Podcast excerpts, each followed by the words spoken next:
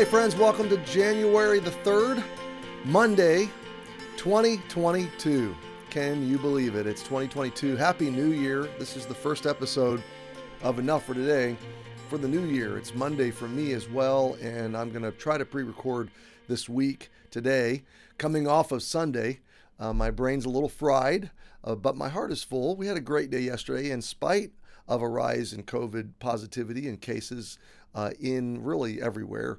Um, but who would have imagined that 2022 we'd still be dealing with COVID as prominently as we are right now?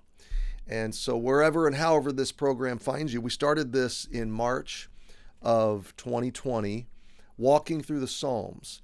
And the foundation of this is not only that we need the Word of God every day, but we need to lift our experiences, our human experience, our emotion, into the presence of God. And Psalms is really the medicine chest, God's medicine chest of Scripture for the diagnoses and the ailments of the human heart. There's really every kind of human experience described in the Psalms, described honestly and openly before God, and then God given sort of the access to uh, realign and recalibrate and uh, kind of give a gut check to those emotions. And my friend, you are so wise to take everything you read and everything you experience and all the feelings you are processing, especially at this time of year and in a season like our world is in, and to filter it through the Word of God, through the worldview of the Creator of the universe and the King of your life and mine. And that's what we do every every day here on Enough for Today is we just subject our hearts and our minds and our spirits to the lens and the grid of the Word of God and we ask Him to shape us and to sustain us and to strengthen us and to take us forward. And I got to tell you that if enough, if nobody, if nobody watched one episode of this broadcast or listened to one episode of this podcast in the last two years, it was completely 100% worth doing, if only for my own spiritual sanity and maturity and discernment. I'm so thankful for the Word of God and especially for uh, the way the Psalms help us to identify what's going on in our hearts and then to bring it before the Lord where He can change it. Well, we're in Psalm 33, and so I invite you to join me there. We kind of left off here last week, Psalm 33, and um, trying to adjust my microphone here because I feel like I might be clipping. I can't hear what you're hearing on your end, but hopefully that's a little better.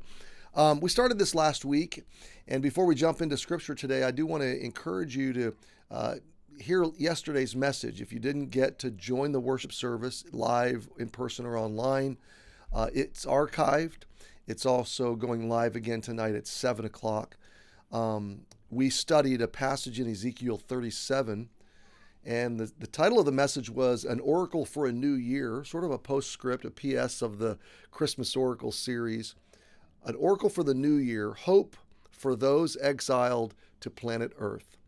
And we unfolded four operational values when we are in exile. And I, I feel like, uh, in many respects, as believers, we're pilgrims headed to a new kingdom and a new heaven and a new earth and awaiting the arrival of Jesus and our reunion with Him and those we love. But um, until then, we're exiles, and we really, this is not home. This is our short term home. It's our tabernacle, it's not our long term home. And so uh, I hope that message will encourage you and maybe someone that you love. Hey, let's pick it up in verse 1, and we're going to read through um, verse, probably verse 5 today.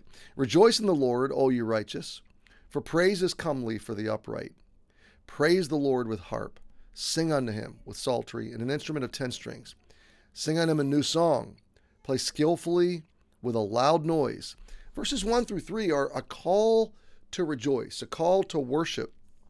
And you have to remember this was Israel's songbook, and uh, they would have had many of these psalms memorized.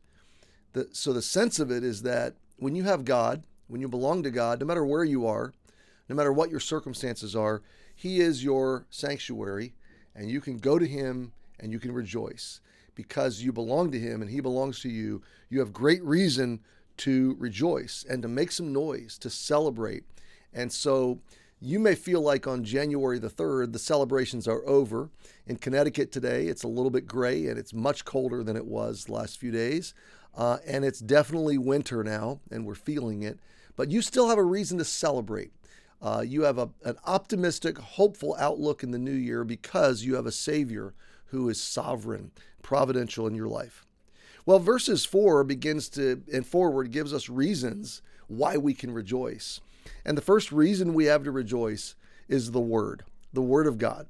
For the Word of the Lord is right, and all his works are done in truth. He loveth righteousness and judgment, and the earth is full of the goodness of the Lord. Now, I want to talk to you for a few minutes about the word of the Lord. I heard this morning, I read this morning. I've been reading a book. I'm going to recommend it to you, and I'm probably going to teach some from it in the next few weeks. It's called The Wisdom Pyramid. The author of the book is making a case for like we need a food pyramid uh, of what is healthy, balanced dieting and, and eating.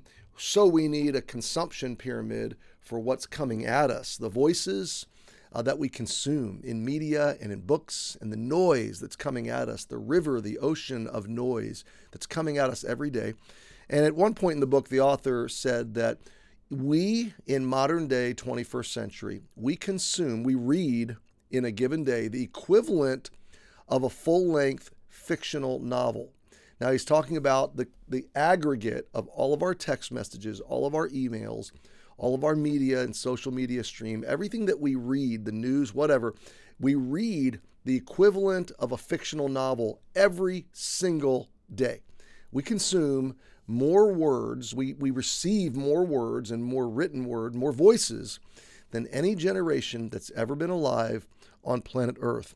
Another case that the uh, author made is that I'm trying to remember the time length. I want to say it was in, in, in, within a, a, span of a day or a few hours of a day, I forget, I need to look it up, that the internet creates the equivalent of all the words that were ever written or spoken in all of human history up to the inception of the internet. So, in other words, there is a excuse me, there's a proliferation of communication that's coming at us all day every day.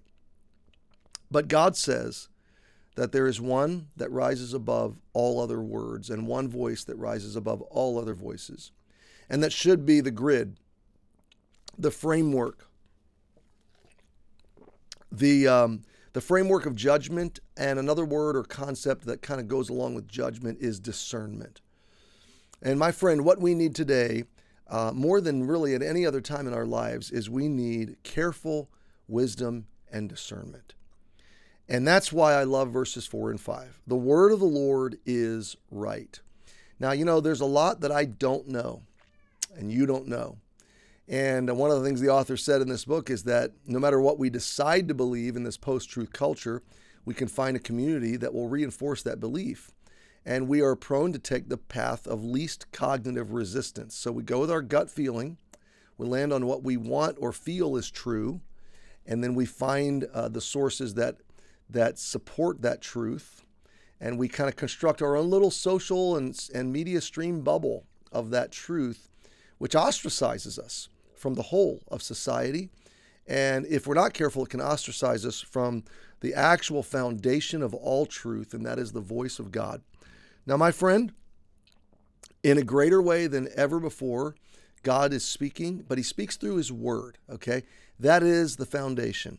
And when I say his word, I mean in modern sense what we call the Bible, uh, the canon of Scripture that we believe is the is the completed revelation of the Word of God that He's given to His church today, that gives us all things that pertain to life and godliness. And His Word is profitable for instruction, for for correction, for reproof uh, for, for maturity in all things of God and all things that pertain to our lives and the wisdom we need in our lives. So, my friend, more than you need a self help a book, or more than you need a podcast, or more than you need any, any other voices in your life, we need the Word of God. Why? Because the Word of the Lord is right. And all his works are done in truth. God operates in a pure foundation of truth. He loves righteousness and judgment. My friend, this is why every day we need to hear the voice of God, but not only that, we need to subject all the other voices that we decide to consume. And there are some voices we should consume.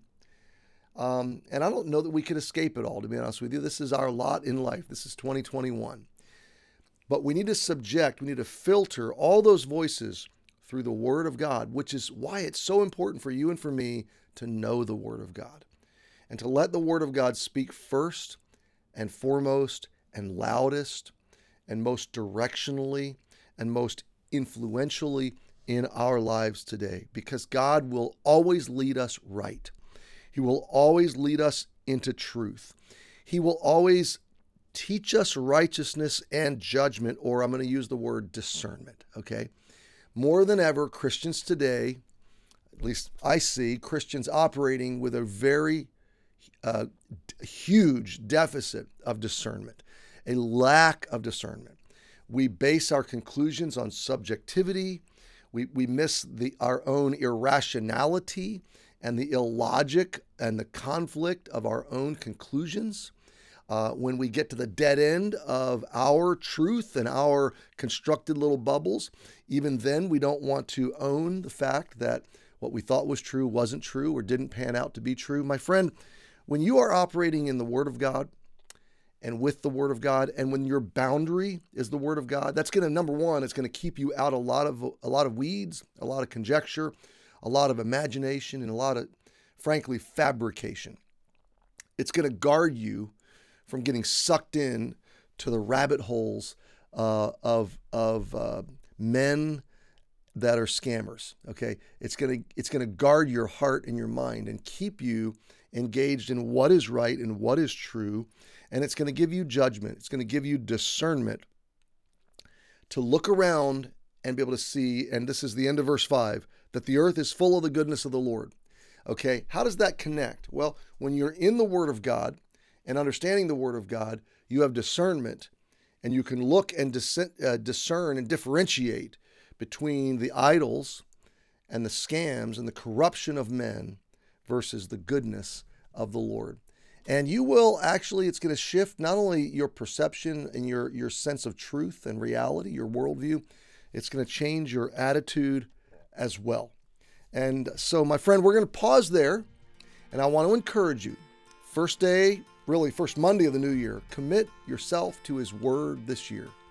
Not just enough for today, but to consuming and studying one book at a time, maybe reading the whole Bible but build a framework of discernment on the truth of God.